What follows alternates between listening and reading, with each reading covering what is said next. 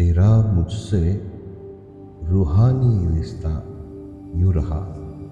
सदियाँ गुजर गई और आज भी कायम रहा। मेरे रब की रहमत ऐसी हुई, एक रूह के दो टुकड़े होकर एक तुझ में और एक मुझमें रोशन रहा।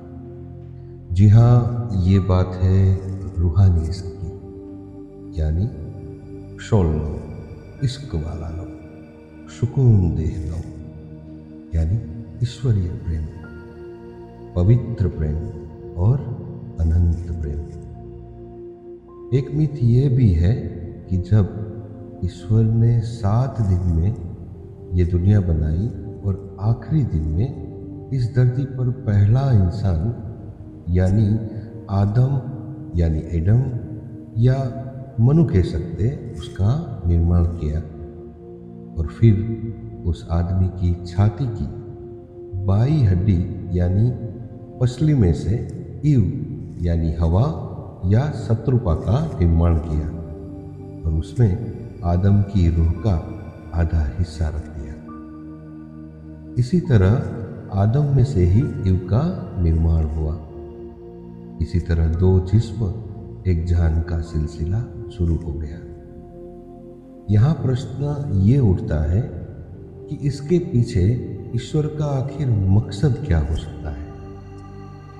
और जवाब यह मिलता है कि जैसे एक इंसान अपने पुत्र या पिता को, माँ या बेटी को, भाई या बहन के प्रति सबसे ज़्यादा चाहत रखता है, क्योंकि इन सभी रिश्तों में कॉमन जेनेटिक यानी खून का रिश्ता है।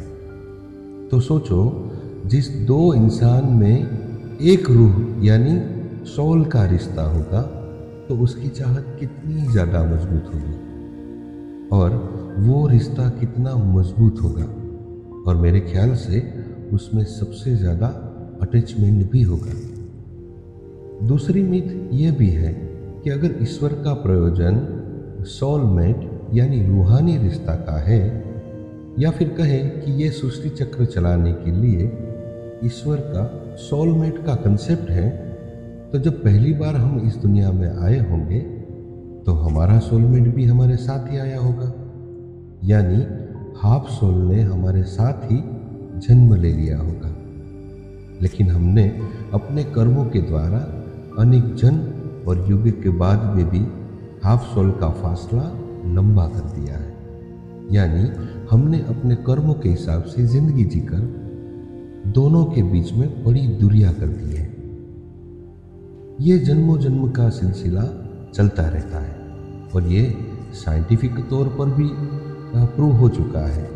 एक रिसर्च के अनुसार हमें हमारा सोलमेट ज़िंदगी में एक बार ज़रूर मिलता है और उसमें एज टाइम प्लेस या कोई चीज़ मायने नहीं रखती। एक लाख इंसान में से एक इंसान को अपना सोलमेट यानी हाफ़ सोल अपने ही एज में मिल जाता है।